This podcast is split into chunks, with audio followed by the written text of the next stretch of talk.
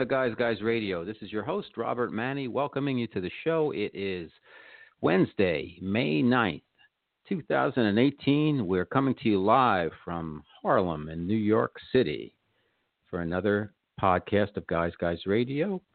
This is number 281 of Guys Guys Radio.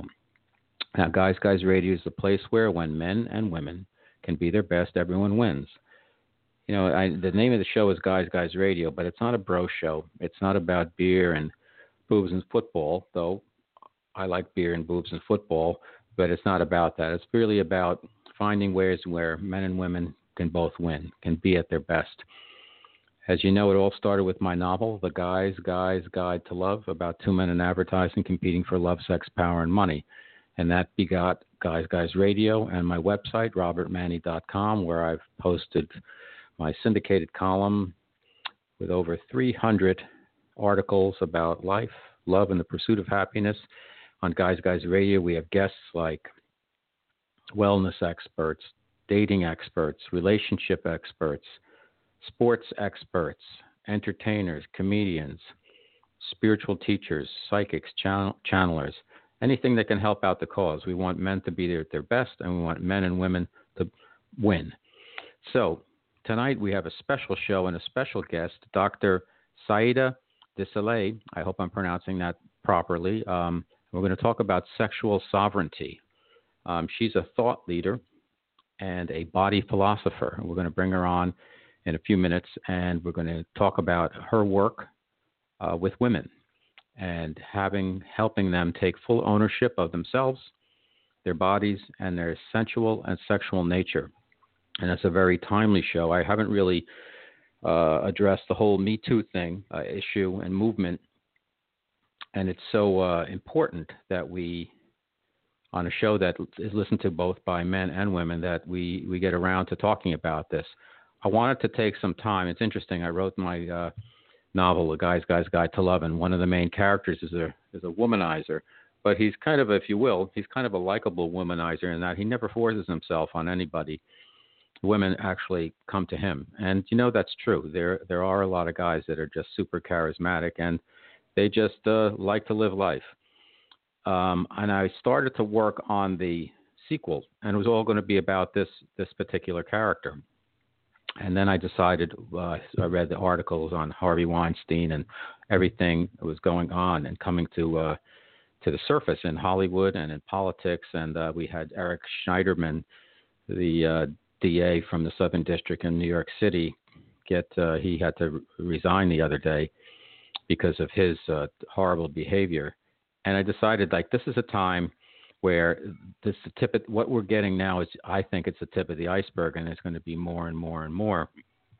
And I thought this is a time for myself, my work, and all men to take a step back and listen and learn and see what women have to say because for too long uh, women have not been treated and been given equal footing to guys, and uh, it's long overdue. And while women have been on a recently in the last 30 years or so a very good trajectory in achievement and recognition, long overdue recognition, uh, men are a little bit unsure of who they are and how they're supposed to feel. And so it's a good time for guys to kind of step back and, and really listen. So, what we're going to do is we're going to continue with a little bit of our Guys Guy chat. We're going to take a quick break. We're going to bring our special guest, Dr. Desilets, out. And then uh, after that segment, we're going to take another break and then we'll do our Guys Guys Guide of the week. And I'm actually going to make a, some suggestions about how I think guys should deal with the Me Too movement you know, a lot of guys out there are good guys, and um, they have not been exploitive to women, and they have not been abusive to women, either verbally, emotionally, or physically. But they're guys, and they're going to have to just put up with what's going on because there's been some real bad actors out there, and um, the good guys are going to have to be really good, and that means listening, and listening and learning and leading so that's what it's all about. And you know, you ask, what is a guy's guy? Well, listen, it's not a macho man, but it is a modern day man's man, in that a guy's guy is has casual confidence, unassuming strength, seductive integrity, emotional intelligence, timeless style, and he likes to have fun too. So a guy's guy is somebody that women like and men like. And we hope to bring a positive message on the show and have some fun at the same time. And we've had lots of different guests talk about lots of different issues, and this is the first time we're going to tackle sexual sovereignty. So, very quickly, let's go take a quick look around what's going on in the guys guys world. Here in New York City, uh, we've had, believe it or not, five days in a row of spectacular weather now. And it's May, and it's the most beautiful time in the year. The older I get, the more I love the month of May. It's so beautiful when the trees all of a sudden just explode with life. Um, if you're a sports fan, of the New York Yankees, they have uh, won 16 out of their last 17 games, I believe, which is unbelievable for Major League Baseball. That that hasn't happened in I think 60 years. So they're on a real tear, and they just moved into first place. They beat their rivals, the Red Sox, last night. They're playing again tonight at the stadium which is just a few subway stops away from where I live in uptown New York. Um, in N- the NBA, we've got Golden State's playing the Houston Rockets, and it seems like every year Golden State has to play a really tough team to get into the finals, and then they end up playing whatever team LeBron James is on. And the East is kind of banged up. You've got the Philadelphia 76ers. They're a good team, but they're young. You've got the Boston Celtics. Their top three players are out yet they're still up three to one over Philly. So I think it's going to be Golden State versus LeBron once again, and we'll see what happens with that. You've got all kinds of stuff going on in politics where uh, President Trump pulled out of the Iran deal. My personal opinion on that is you have to have some, you know, when you make an agreement, if your predecessor made an agreement on behalf of the country and you have all these other countries that have endorsed it and are part of it, you have to play and work with that agreement. Pulling out of it uh, was going to tell other countries that our word doesn't mean anything because if the president changes every four or eight years, then whatever agreement's made, the next person can come in and just say, "Well, I disagree," so the agreement's off. And that's been happening, and I think it's a very dangerous uh, behavior because you know integrity is something that takes a long time to build up, but you can very quickly lose it. And I think we risk that right now. You've also got all the stuff going on with uh, Rudy Giuliani out there now, uh, the former mayor of New York. You've got Trump's uh, lawyer Michael Cohen. Now they keep finding all these payments from AT&T and Novartis and from Russian people. it's uh, wild, and it's interesting. This Stormy Daniels attorney, this whole Stormy Daniels thing is turning into like a tipping point because her attorney, this guy Michael Avenatti, he is digging up all sorts of stuff, and he must be driving Trump crazy. So we'll see what happens with that. Um, everybody keeps going back to, well, the economy's good, and that's all that matters. Well, you know, the economy's good. One of the core reasons is that when you corporate taxes from 35 to 21 percent, you initially are going to get some really great results.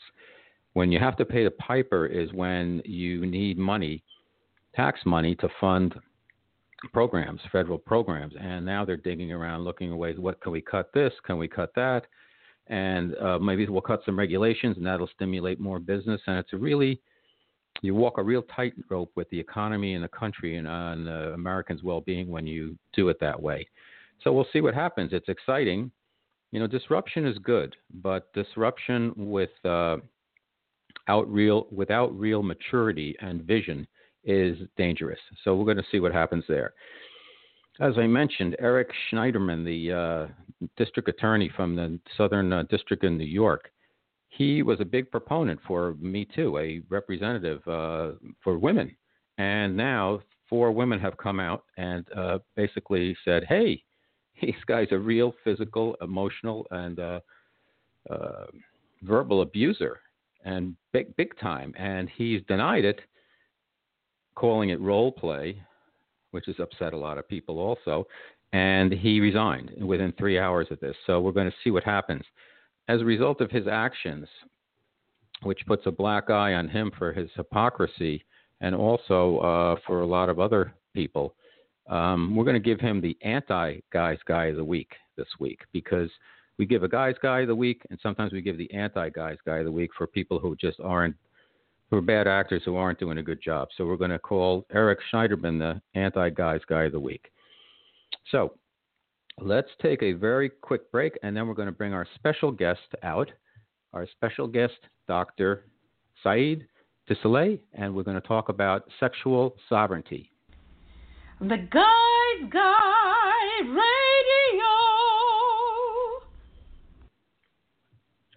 Okay, we're back. Welcome back to Guys Guys Radio. This is your host, Robert Manni. And let me tell you a little bit about our special guest. I've actually have her, her on air introduction, so I'm going to read it. Dr. Saida Desilets wants to live in a world filled with audacious, sexually sovereign women living life on their own terms. As a thought leader and body philosopher, she's published several books The Emergence of the Sensual Woman and The Illustrious Jade Egg, which we will discuss, and had her innovative method featured in works by Dr. Christiane Northrups and Dr. Rachel Abrams. After two decades of dedicated embodied professional practice, Saida is a visionary spokesperson for the sexual sovereignty movement. She's created seven online courses to assist women to successfully embody their sensuality while enhancing their sexual health.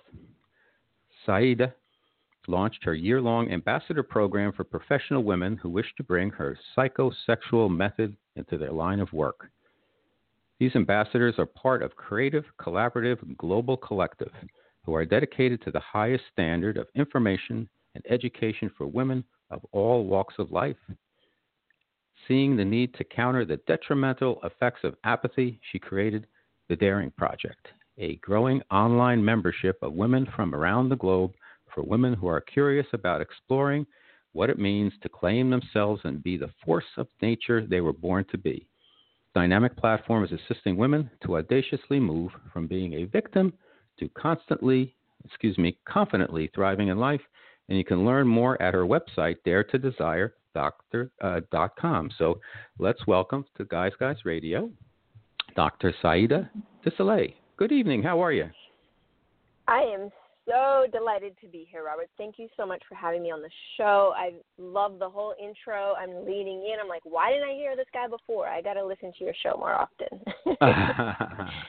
well, I'm I'm thrilled that you're here, and I think what you have is an important uh, important uh, words to say that both uh, women and men need to hear. So. You have a provocative um, and dramatic uh, personal story. So why don't we start with, you know, how you got to be doing what you're doing? What happened?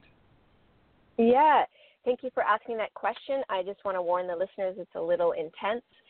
Um, so what happened, Robert, is many years ago, quite a few, a couple of decades ago, is I went to the Caribbean, got together with the island's bad boy, and um, we became lovers.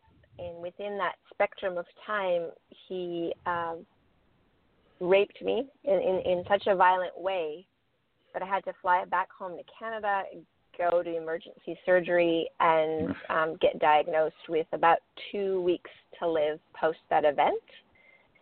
So it was a very traumatic, scary, confusing event because up until that point it had a healthy connection with sexuality. But it was also a life changing event, Robert, because it made me choose life. I was told I was going to die by my surgeon, but mm-hmm. I was like, no way, I want to live. yeah. I want to live. So uh, what does that look like now, right? And that led me on my journey that uh, led me to where I am sitting today. Okay. Um, thank you for sharing. I, I, had to ask that because I think it provides context, and I'm glad I'm glad you're okay now. And I feel so terrible that you had to go through something like that. And as a man, it makes me sick. It sickens me when I hear hear about or read about some of the behavior of other men. You know, it's interesting that there's a lot of guys out there who are just good guys, and when we hear about men, you know, masturbating into plants and just using their power and their money to behave really badly or just being angry and uh, aggressively hateful towards women, it's just it's just horrible. And what it risks is it doesn't not only hurts the person who's the perpetrator, the victim, of course, but it also uh, paints a very bad picture of men in general, and uh, I think uh, it's something that needs to be addressed. Um, you know, I, I, I, I just when the whole Me Too thing happened, where I re- was reading about Harvey Weinstein and some of these other guys, Louis C.K. and all that, and their behavior. It's like wh- these guys. Why can't they get a date? I mean, they have money, they have power, and they're famous. Yet they resort mm-hmm. to these uh, misuse of power uh, ter- and it's uh, misogyny towards women and in their behavior. What what's your ta- what's what's the biggest challenge for women right now facing this? And what what do you think? What's really going on now? I mean, this has been going on for yeah. a while, but it's just coming to uh, light now. Yeah, I mean, we have a history of being politically correct and suppressing what's really going on. So I think what we're seeing, especially of late, is a, a multitude of voices from many different uh, areas of life, which you mentioned at the start of the call. You know, there's political areas, there's social areas, there's gender areas. There's so many places finally that voices are coming forward, and it's very uncomfortable because those voices refuse to be politically correct. So that's you know disconcerting in one sense, but actually it's like you said, sometimes we need disruption to create something new. So I think mm-hmm. the greatest challenge that we're facing is not the coming out and sharing of the story, which can be very difficult for people. It's the what would the world look like if I could live it in a way that I would love? What I'm noticing in my community and a lot of my dialogues is we all know what we don't like. We all know what we don't want. We all know what we're sick of. But very few people I'm hearing, well, then what would you love? What does it look like? And so I'm appreciating you and this show because it feels like you're taking a stand for there are good people, there are good men and women.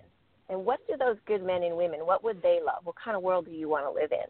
That's the greatest challenge, is to actually mm-hmm. lean into that and collectively, instead of creating more division between everybody, how do we bring ourselves together in this conversation?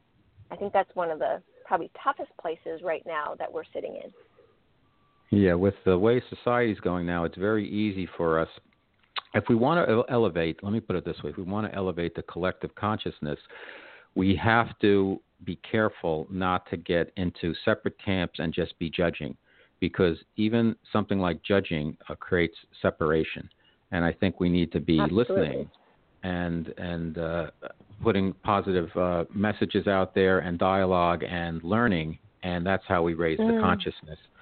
Um, what are women feeling right now with all the stuff coming out? Um, they're saying like it's about time, or, or, I mean, what are you hearing, and what's your personal pr- perspective? Is this is this about time? Is this like men or dogs, or is like, well, this has to come out because we have to, to if we're going to make the changes that need to be made, all the stuff has to be outed. And I personally believe that this is the tip of the iceberg. I think there's a lot more coming. Yeah, so I love this question. Thank you for asking. I'm actually hearing many different perspectives. There are, I, I polled my community, and there's a large, uh, it's like 30% of the women have come out and shared their story openly. 30% mm hmm admit to having a Me Too experience but won't share it. They're too afraid to share it. They they don't feel safe yet to speak to it. And 30% actually have never had an experience like that, and they're willing to hear it, but it's also very uncomfortable. So I think with any of these kinds of behaviors, shame keeps it in the dark. So the good mm-hmm. thing about coming out is we get to ra- eradicate shame and just go, okay, here's the problem we all contributed to it because it's a societal petri dish, let's say, like society, yeah. our society, the way that we mm-hmm. interact, how we value relationship, how we value education around sexuality and relationship, has contributed to a climate where we have allowed these behaviors to continue in silence for a very long time. So, my personal opinion is that it's fantastic. It, it is time and I also feel like, as a society, Robert, maybe you can tell me what you think about this, that we are now in an evolutionary moment where we're maturing sexually and emotionally. That's bound to be bumpy. When you go from teenager to adult, it's not, it's messy. You know, there's no yeah. direct path. It's kind of messy, and we're all kind of figuring it out. My hope is we can benevolently figure this out. Yes, I'm vulnerable. Yes, it's scary. Yes, I, I'm a little bit afraid of this or that. And I would love to live in a world where I can connect with men and women and that it's fun and that it's safe and that we're connected. So that's a little bit my opinion, and I'm really curious what you think. Well, no, I agree completely, and my hope is that uh, I'm a romantic, and I just hope that um, you know dating should be a fun sport, and I hope that this discussion, not our discussion specifically, but this overall discussion, doesn't sap the romance out of um, out of uh, dating and building relationships because you know I've interviewed a lot of relationship experts on the show and now they're saying like you know people are asking kind of permission may I kiss you? and and getting things in writing and stuff. And it's like oh my goodness you know that's it's just like I understand why but ugh, it's just like has it really come to that that um you know you can't lean in and if you if you know, to me no is no whether it's a kiss or kiss goodnight or whatever. And that's it because who would want to do something that the other person doesn't want to participate with? It's like with love. Why would you want to be in a relationship with somebody who doesn't love you the same way? Why would you be infatuated with somebody who doesn't feel the same about you? At a certain point you have to say i it's about self-worth i'm worth more than that if this person doesn't value me and doesn't want to be with me that's fine i i there's somebody else i think a lot of people have trouble coming to their it's a it's a self worth issue. A lot of people don't feel worthy. Um, that's kind of where I'm coming from with it. Uh, does that make sense to you? I love it. I love everything you said. Absolutely. And so one of the things I want to mention in um, just to add to that is women typically are raised to be good girls, and good girls don't disturb the peace. And good girls, when they're very, very young, they go, they're forced to go kiss Uncle Jim or Auntie Betty, even right. when they don't want to. So they're forced at a young age. They learn at a young age that my boundaries, what I feel is off, it doesn't matter. And I have to maintain this act that everything's okay, even though I'm not feeling good. I'm not feeling safe, and I better shut up because if I complain, I'm going to, you know, be in trouble. So we bring up women like this. This is how we bring them up. So part of the collective, what, what's happening with women, and it is messy, and we're not all doing it right, and that's okay. It's just part of the growing up process. But we do need to learn. We must teach uh, women like what is a boundary. How do you take a stand for it? How do you vocalize it? how do you elicit the help? Like for me, I've been in situations where it's a bit scary, but I turn to a man who's nearby and I say, hey, this guy over here is really bothering me and it's starting to freak me out. And he's like, don't worry about it. I'll get rid of him for you.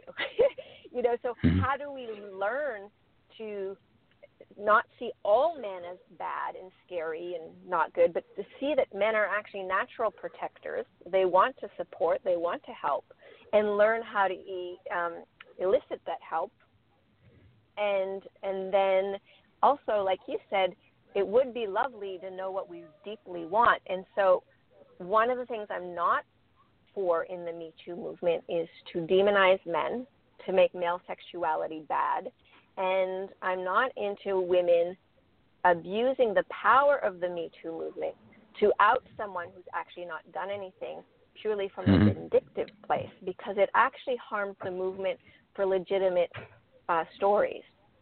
So those things we need to gain responsibility around how we use our voice and the honesty of that, and then also how we take a stand for ourselves. Yeah, and that card in terms of uh, uh, false accusations that is that is used. That is not uncommon, mm-hmm. and I, I think mm-hmm. that you know women doing that don't are not helping other women because it's no. first of all it's wrong and it's unfair to to the men they accuse and then it it, it paints a bad brush uh, on on other women. You know, when I talk to uh, a lot of uh, female uh, dating coaches, I ask them what's the big issue with when uh, with men, and with women, and typically it's like men aren't sure what their role is anymore, which is understandable. Um, but that's you know, to me, it's never been a better time to be a man. If you if you you know, uh, it's great what ha- what's happening with women. So if you're confident, if you're a guy's guy, it's this is that's it's never been a better time for men to be whoever they want to be. Yet it's never been a time that's less clear who men really are.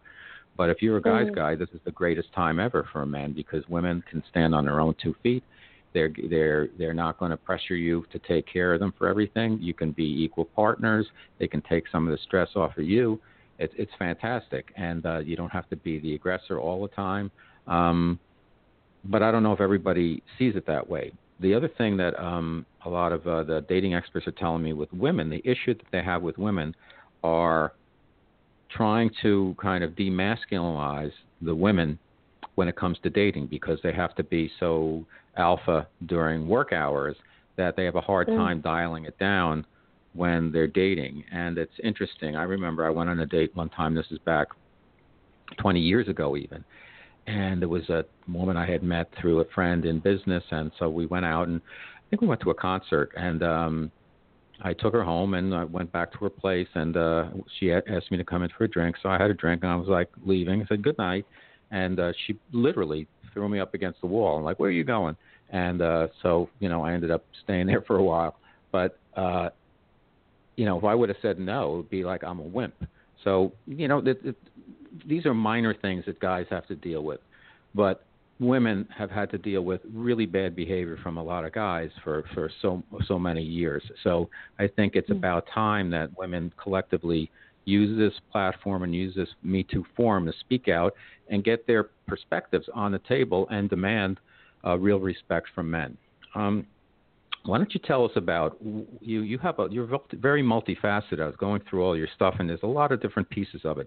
Why don't you tell us a little bit, just a big picture overview, and then we'll get into some of the components of the programs that you that you uh, promote. Yeah, absolutely. I'd love to.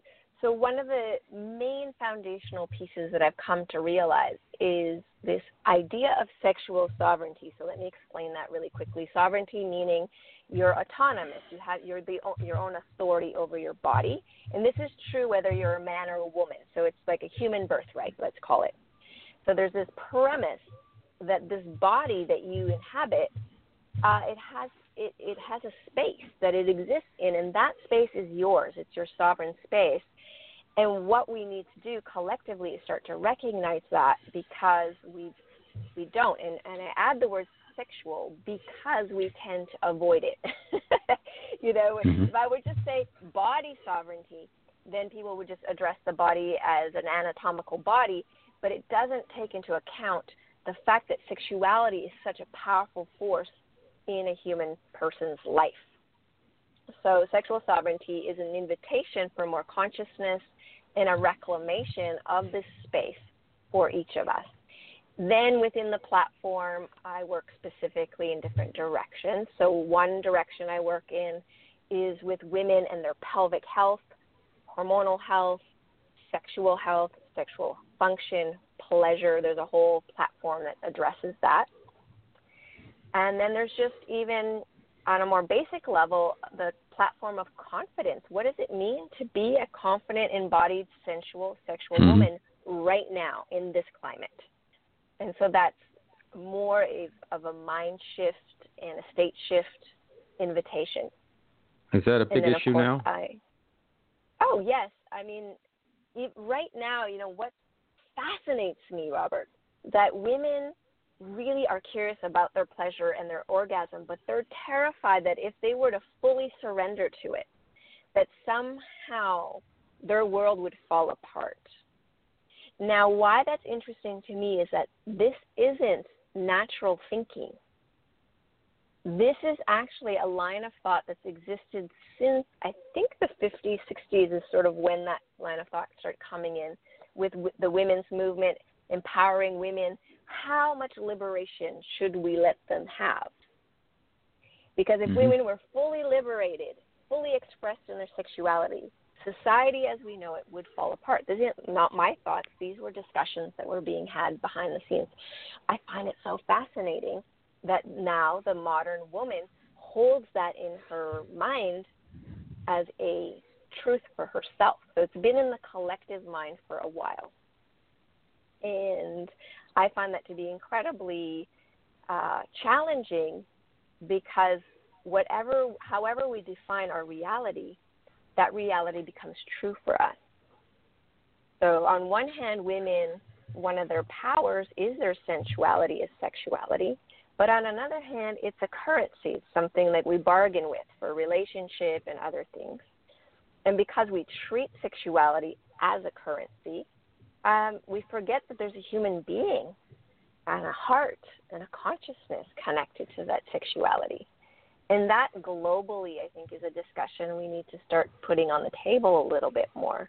That sex isn't a commodity, though we treat it that way, and that it is something that is as natural as breathing. And how can we mm-hmm. remember that?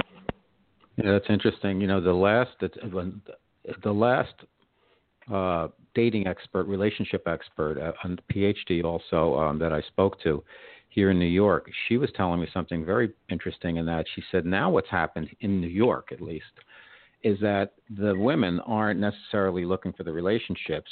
They have learned how to compartmentalize things the way men used to, and now men are kind of looking for relationships, and the roles are uh, kind of almost switching a little bit. Have you noticed mm. anything like that? It, it, it sounds like you're you know what you're working with women and women have these uh, these global kind of overarching issues and maybe what I'm talking about that's going on here in New York is a very specific uh, location specific issue that might be the tip of the spear going forward. Right. I think New York is a very special climate, I have to say. I absolutely love New York. It's super fun to go there as a woman. and mm-hmm. I have noticed um, that the the climate of each area does create a compl- like a social setting, for example. So sometimes you go to an area and you have machismo men and very like flirtatious women. You go to another area, the women are completely right. um, aggro. Mm-hmm. The men are like diminished little. I don't know. They don't even exist. You know. So each climate does have a result like that. But I think as a general, one thing that's challenging to women is how do I come into my world be successful in my career, still be a mom, still maintain a sexy relationship, and a, you know all these different things. They're juggling with this, so they're in the doing mode of life. Like my to-do list is massive, for example, but they forget that one of their most significant powers. We're actually bioengineered for this, which is really cool, is to receive. Mm-hmm. But when you're living in a city and you're in survival mode and you're in go mode and do mode, it's very hard to take a deep breath and let yeah. life in. It's actually a very mm-hmm. vulnerable experience.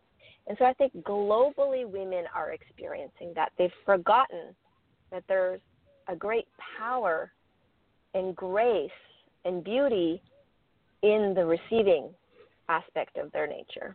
Mm-hmm. So, is, uh, are women um, not, um, in your estimation, they're not um, accepting their sexuality as they should enough? Are they like hesitant because of for whatever societal training that they've gotten, subconscious training that they're not, they're still not there in terms of um, being comfortable with their sexuality? Is that what you're saying? Yeah. So what I'm saying is the Madonna whore, you know, meme is still mm-hmm. very alive, and okay. and so there's conflict. On one hand, you're told that you need to be the sex goddess and you know multi-orgasmic right. and gorgeous and all. But if you go to claim that, you are slut shamed. Right. So it's this weird paradox for women where they want that, they want to be expressed, they want to have their power sexually, but publicly, if you claim these things very quickly, uh, there's slut shaming that happens.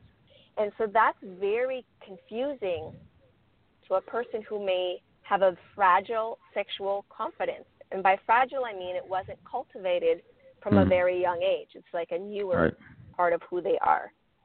So, yes, that is challenging. And go ahead. No. Uh, how, how do you think porn is impacting this then? Because so many young guys are have grown up on porn and it's so available. Like when I was a young guy, it was mm. like, you know, you waited for the new Playboy to come out and you looked at it in your college dorm room when nobody was around, and that was about it. Now it's it's omnipresent, and it's I, from what I'm hearing, men are being very unrealistic uh, in terms of, and if you look at Instagram too, it's like it's like I'm not going to say it's pornographic, but it's like it's a it's a body show on there quite often, and um, so men have become uh, having these expectations that whoever they date needs to be Instagram model worthy, yet they might be some sloth who sits on the couch and watches the hockey game drinking beer. And it's unrealistic. They're, they're not worthy of what their expectation is. And part of that mm. is porn driven. What's your thoughts on that, Doctor? Yeah, I, I pornography in the right context is not harmful, but what happens is it tends to replace a genuine capacity to go out and meet people and relate to them as sexual beings, right? So what we're doing is we're staying in the comforts of our home and we're getting all these dopamine highs and we're reducing our capacity to actually meet somebody that's real for one because the instant gratification piece. Mm-hmm. And then yeah, so then there's these unhealthy expectations. This is what it looks like, and then there's no foreplay in those things most of the time. right. Right. so it's unrealistic, and, and female bodies in general uh, respond much more to to connection in whatever form that is, whether it's you know you're you're sending a poem or a flower or a gift or a beautiful thought or smiling or sharing a, I don't know a, a beautiful sunset walk. There's something we we need to transition from work mode and online mode to real in person. There's a human being with me mode. And I can't just stick my thumb up and go, I like what you just said. Like you literally need to engage. So I feel mm-hmm. like social intelligence has gone down drastically with this pseudo connectivity that we have through social media. I say pseudo because we feel like we're connected, but actually we're really not. Okay. So it's teaching people. Um, yeah, go ahead. No, no, no. Keep finish. so I'm just saying that that it's teaching people instead of like teaching people to get to know their erotic intelligence, to get to know themselves, to come their own, become their own best lover, and then bring mm-hmm. that as a gourmet offering to another person. We're all walking around like little beggars with a bowl, going, "Fill my bowl." you know?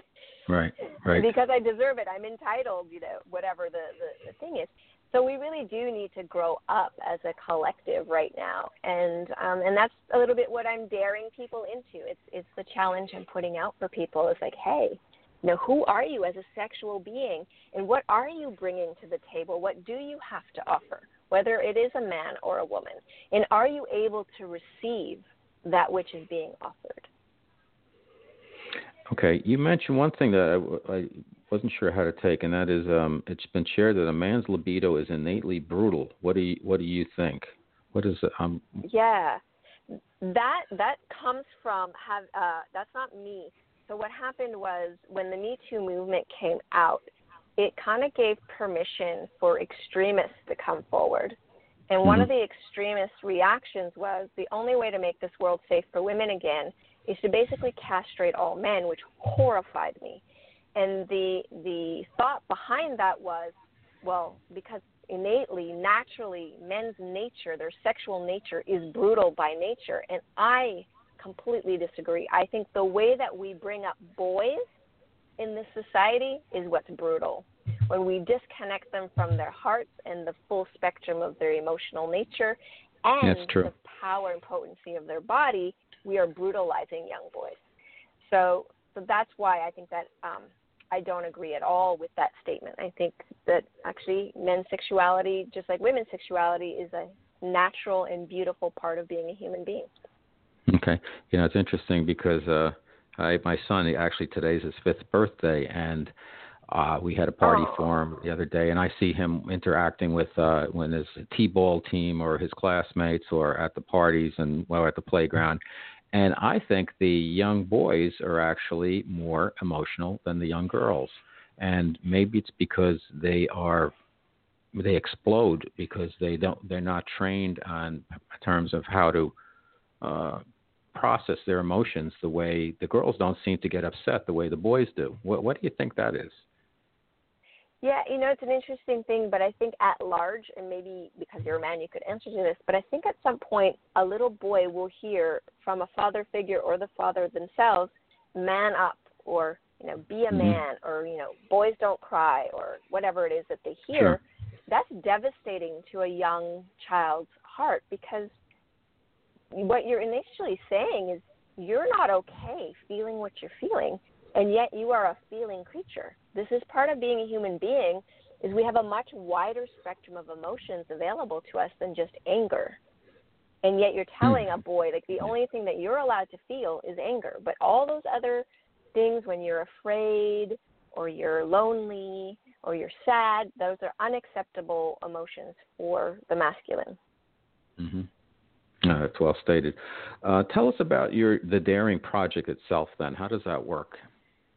Yeah, so it's a it's a project that is global. So I have women literally from all kinds of different countries, walks of life, uh, ethnicities. It's amazing the collective that that has shown up. And basically, the main thing is uh, a playful and uh, connected invitation to what would it be like if you could dare into living your life on your own terms. And for a lot of women, they don't even know how to answer that question. They're like, what? what do you mean living life on my own terms? What is that? And so it's a beautiful space where we can talk about absolutely everything. And what I've noticed is in within that context, women's confidence grows, their voice grows, their own integrity and impeccability grows, and their curiosity about what does it mean to be a woman now grows. And that's what I think we need more of in this world is environments where we can dare into these spaces where we can be more playful without the elements of shaming and labeling and condemning and feeling like restricted maybe even with the ideals of the facilitator for example. Mm-hmm. so i i always invite women to self define i think it's very important to give women the space to define for themselves what it means to be sexual and sensual and powerful instead of they take on Saida's version of that, for example. Mm-hmm. Um, so you also uh, you sell a product called the Jade Egg, and it is actually a jade egg. So t- talk to us about how how that's deployed and how, how you know w- why and how and benefits, etc. And it's real jade it's the real jade. So I work with a nephrite jade mine out of Canada, and they create egg-shaped little pieces of jade that go into a woman's vagina, and it has three layers of benefits. So the first benefits are physical. So if you can imagine that unless you're having a lot of sex every day of your life, this part of your body tends not to be exercised very much unless you have a specific exercise program to exercise mm-hmm. the pelvic the layers of the pelvic floor. And Kegels only addresses one layer, doesn't address right. the deeper layers. So it's it's an advanced way of uh, enhancing pelvic floor health, and then the vaginal tissue health itself benefits. So, for example, I've had plenty of clients who've had vaginal wall thinning who've been able to um, thicken that wall and make it more resilient and more capable of having pleasurable intercourse. So that's a side effect. There's also the side effect of uh, localized production of hormones, which is very healthy for women. There's a side effect uh, on a physical level of growing neural pathways to pleasure. Like that's amazing, Robert. If you can think about that, that we can ban that. does jade is it like versus a crystal or a rose crystal quartz or something like that? Is there some specific properties of jade that um, you know uh, that are that are uh, enhance this? I mean, would the you use main jade reason instead of... I yeah the main the main reason we use jade is it's so tough. It's very very tough. A lot of the mm-hmm. crystals don't have much toughness, so if you drop them, and you will drop them, they're going to fall on the floor. They tend to smash and crack, which mm-hmm. becomes expensive. And then if there sure. are cracks, those cracks can be dangerous for scratches and bacterial, um, uh, you know, buildup, things like that. So that's why I employ jade, not because it has tremendously magical properties, mm-hmm. although some people claim that, but really it's the toughness uh, of the jade, okay. and it warms quickly to the body temperature, so it's very comfortable to use. Got it. Um, okay. Uh, what would be let's kind of bring it home now. What would be a, a, good tip for women out there? I know you work exclusively with women, but I think you really understand men. So, what would be a best tip in terms of today's climate for women? One tip for women, one tip for men. Okay, thank you. That's so sweet. One tip for women is uh, I want women to understand that they matter. That, that if you exist, you matter. That means your voice matters, taking a stand for your body matters, and taking a stand for your pleasure actually matters. So that's something I would love to see more and more women embrace. And for men, gosh, I love men so much. Uh, don't be disheartened. Continue to like stand your ground.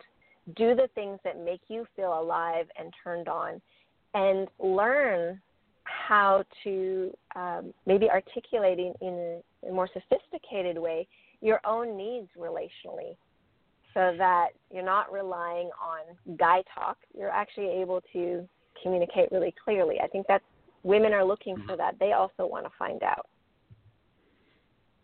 Great. Okay. You know, it's interesting when men uh, men amongst themselves, we don't talk about sex unless something really bizarre happens or something uh, extra, extraordinary. We don't like get into the details about, you know, uh, that. Men are kind of lone wolves. And it's interesting because I wrote this book, The Guy's Guy's Guide to Love, and it's about two guys competing for love, sex, power, and money. And it's been called the male's successor to Sex in the City. Whereas when you had Carrie Bradshaw and her three cohorts, there's a whole different dynamic. It's much more communal. They share their stories, mm-hmm. they share their cosmopolitans, and it's a really different dynamic in terms of how men and women live. And what I wanted to do was show this, well, this is how guys are. And you know what? This is the truth about how they are. And you know what? The truth's not that bad. So uh, yes. it's interesting that you know there is a difference, but vive la différence, and everybody should be treated equally and with equal respect. So I love the work you're doing, and uh, you you have a unique way of going about doing what you're doing, and a great number of offerings. Why don't you Saida, why don't you uh, take a minute or two and just tell our listeners uh, about any of your projects, uh, any of your products, any of your courses, where they can find you uh, on social media, etc. Great. So let's start with the Jade Egg, just thejadeegg.com, and it's lots of free information on there. And also, you, if you're looking to get one, you can get one through that page. So it's dedicated to all things Jade Egg. Does uh, Dare your desire, dareyourdesire.com. That's the site for everybody to check that out. Um, and then my name is a little difficult, but you can find me on Instagram, Facebook. I have a YouTube channel, Dr. Dr. Saida, S A I D A, Desilets, D E S I L E T S, and that'll be hard to remember. But if you just put Jade Egg and Saida, everything comes up. because it's unusual. Fantastic. Saida, you'll find me, dareyourdesire.com. It's been such an honor and a pleasure to be here. Thank you so much for really being the voice of good men in the world. Well, thank you so much, Doctor. I really appreciate it, and thank you for uh, articulating everything you're articulating, and also for all the good work you're doing. And it's been a pleasure meeting you and having you on Guys Guys Radio. So thanks a lot. Thank you so much. All right. Okay, folks, that's our special guest, Saida Desilets. Uh, check her out. Um, she has the DARE project, and uh, I think the website is you can just use her name as she mentioned, and also uh, Dare to, what is it? I'm sorry. DareYourDesire.com. So let's take a quick break, and then I'm going to do my Guys Guys Guide, and I'm going to talk about kind of five points about the, how men should address – uh, and behave when it comes to what's going on with the Me Too movement. Okay, so you know what you're listening to, don't you? If not,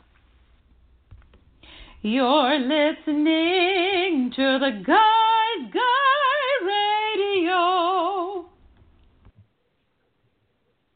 All right, we're back on Guys Guys Radio. As I mentioned, um, I'm going to talk about Me Too. I wanted to take some time. I want to take at least six months and just listen and read and just see what was happening and see how all the news keeps coming out.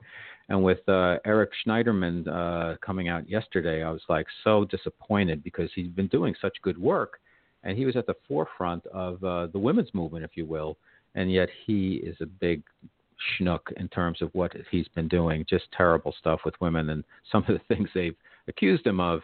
And we'll see what happens with that. But he he uh, resigned within three hours of the accusation, so that should tell you something. So anyhow, if you're a guy, you're a regular guy, you're a good guy, you're a guy's guy, you're going to be dealing with the Me Too movement, and you have to be careful. So here's my suggestions. You guys have to do what you want, and ladies may disagree or they may agree, but this is what I suggest. Number one, uh, take stock. Just be quiet and listen. Listen actively, read, hear what women have to say. Women have a very different experience than men do.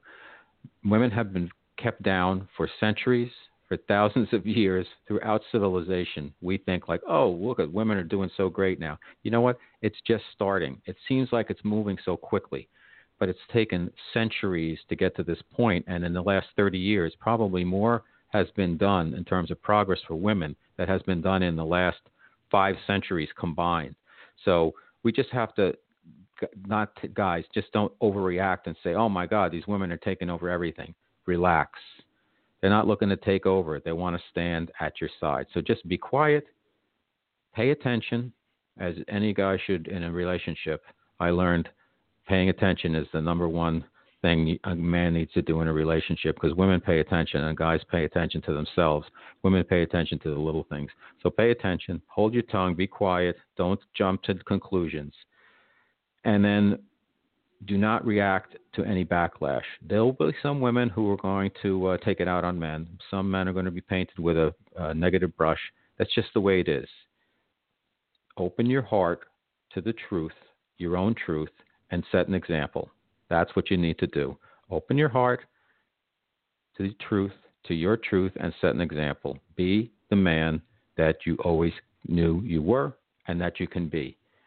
Step up. This is your chance to rise up and be better. And if you are a man of integrity, and if you do treat women respectfully, and maybe you didn't in the past, but you've learned, if you're on the right path and you're respectful and you have an open heart and you keep room in your heart for a partner, then you're going to be recognized. Women will know. They'll notice that you are a good man because they'll pick up on your frequency and your energy and your vibration.